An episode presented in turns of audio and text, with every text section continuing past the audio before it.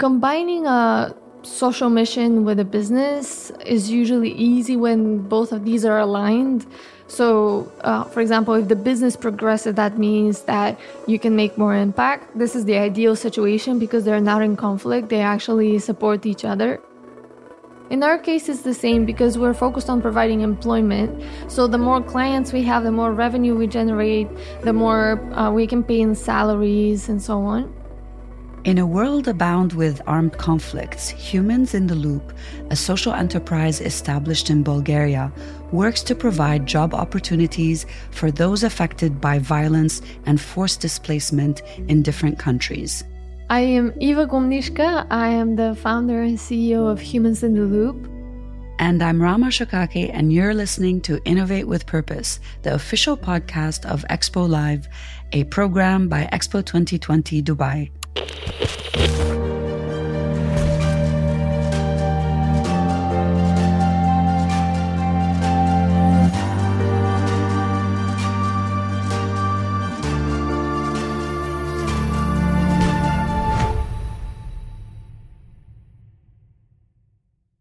We are a social enterprise that provides annotation work to AI companies and at the same time trains and provides employment to conflict affected people and people who have been displaced. Well, that's unique. Not too many social enterprises work in AI. So let's talk more about how it all works.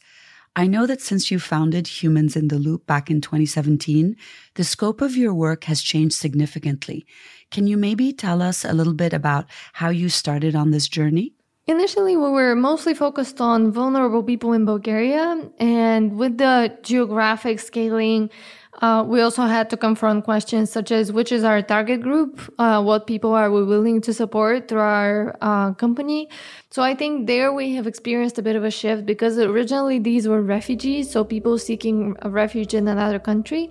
But afterwards, when we started working in, in Syria and in Turkey and in Iraq, in Afghanistan as well, and in Lebanon, uh, we found that conflict affected people makes much more sense because some of these are internally displaced, they're not seeking refuge in uh, another country, and some are actually uh, still living in the areas of armed conflict uh, or areas that have uh, a history of, of uh, violence and unrest. So um, we have decided that it, it makes a lot of sense for us to support also these people uh, because they are actually the ones who might need even more help than the people who are on the move just because they haven't left those places um, and the economic opportunities for them are quite scarce and there is a real need to rebuild the local economies. And in the end, you know, it's just an, uh, a new initiative that might inspire people to seek similar opportunities, come up with similar ideas, and so on. So this has been a, a shift that we have uh, been through, and right now we're actually thinking about expanding our geographical scope even more. Wonderful. And and I imagine it's the kind of universal model that can be replicated in other areas. So, Iva, let's talk a little bit about the origins. Uh, take us to the very beginning. What inspired you to start Humans in the Loop and to eventually expand your scope beyond Bulgaria? Mostly it was uh, my sense of discomfort with how my own country, Bulgaria, was handling the situation with newcomers uh, arriving in the country. I really wanted to uh, create an initiative that would provide more opportunities for refugees that were coming into Bulgaria um, and provide them with more opportunities for upskilling, for uh, having access to the labor market, and so on. So, this is how it was originated, but afterwards it expanded to uh, an entire initiative that provides digital work not only to people in Bulgaria, but also in Syria, Iraq, Afghanistan, Lebanon. We have quite a lot of partners now that we're also supporting, and it's really great because uh, these are local organizations that are working on the ground, and we're helping them through this partnership. So it has really grown to something that was responding to a very local pro- problem to a global initiative. Besides providing job opportunities, Humans in the Loop offers a large scheme of services to its beneficiaries, from digital skills training and English courses to a Train the Trainer program and career counseling sessions.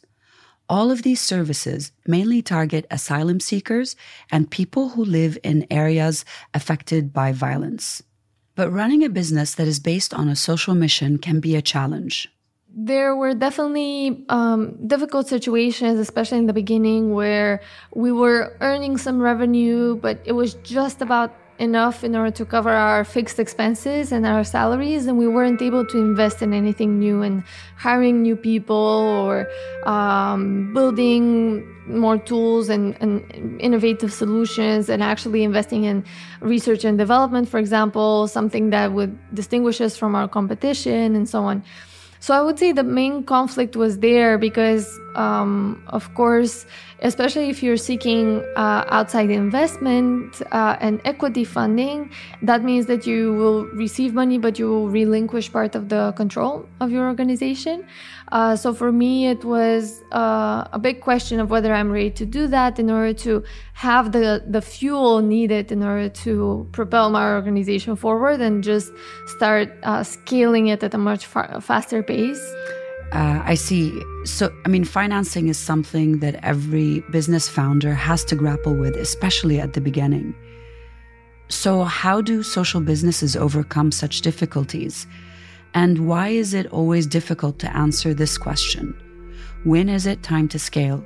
When you're a small organization, you have a lot of uh, barriers to your growth. For example, we didn't have funding from the start just because we were very frugal in how we were working. So that made us uh, more cautious and it helped us to focus on the self sufficiency of the organization because sometimes you receive a grant, you have to design a budget on how you would spend it. And I remember, you know, in the beginning we were planning, okay, you know, this this amount for rent, this amount for new computers, this amount for desks and so on. Eventually, since we didn't have that money, we had to think on our feet and be creative and we partnered with a local IT training academy so they let us use their spaces and their computers and their desks um, and it was a much more efficient solution than actually receiving a grant and spending it on all of that uh, just like upfront expenses. So that sounds like it worked for you. And now that you're expanding your project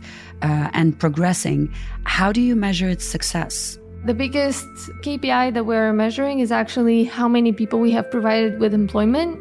And these are easy data annotation projects that people can participate in as a freelancer, working remotely, and they can earn money through that. In addition to that, we're measuring how we're spending our expenses in other areas. For example, 10% always goes to our local partners and NGOs. Another 10% goes to our impact related activities such as trainings and upskilling. Iva told us that at least 50% of every project's revenue goes directly to the employees in the form of salaries. This means that salary figures are also used to measure how well the company is doing. Um, mostly what we're measuring is how many people we have employed to date. But we have recently realized that uh, this is actually misleading just because you might be able to provide 100 people with one project uh, and they could earn some money that they can spend on um, some expenses that they have for their family and so on, but it doesn't really guarantee them stability. Um, so now we're shifting our focus more towards continuous earnings by our workers. Uh, so that we can know that if we're providing somebody with employment, they can actually rely on an availability of projects. If they are willing and interested in participating in more projects that we would be able to provide that. So this is the big challenge now after we have scaled so much in terms of the reach. But now we actually wouldn't mind staying with the current number of people that we have and investing more and generating more long-term opportunities for them. Okay Iva one last question as an entrepreneur with a social enterprise, what would a better world look like if more social enterprises like yours were valued for their impact? I would say definitely a world in which stakeholder capitalism is uh, much more act, much more established, and where businesses are measured not only by, by, through their financial returns, but also their impact on society and the environment. Uh, and even though it's it's still capitalism uh, with all of its faults, I think it, it has the potential to enable more businesses for good that care for their employees, care for other stakeholders and partners, care for the society that they are established in, and so on. And definitely more circular economy solutions more solutions where we are conscious of the energy that we consume, the resources that we consume, and we try to feed back into the system so that it's much more sustainable and, and more circular. So I would say this is kind of a vision for the future, but whether it's possible to implement it, how, this is a completely different question. It was a pleasure speaking with you, Iva. Thank you for sharing your story with us. Innovate with Purpose is the official podcast of Expo Live, an innovation program by Expo 2020 Dubai. Innovation can come from anywhere to everyone. Learn more by visiting expo2020dubai.com forward slash expo dash live. Innovate with Purpose is produced by Kerning Cultures Network. Episodes are released every Sunday and Wednesday. Subscribe to Innovate with Purpose on your favorite podcast app so you don't miss an episode. If you've enjoyed listening to this episode, share it with your friends and leave us a review.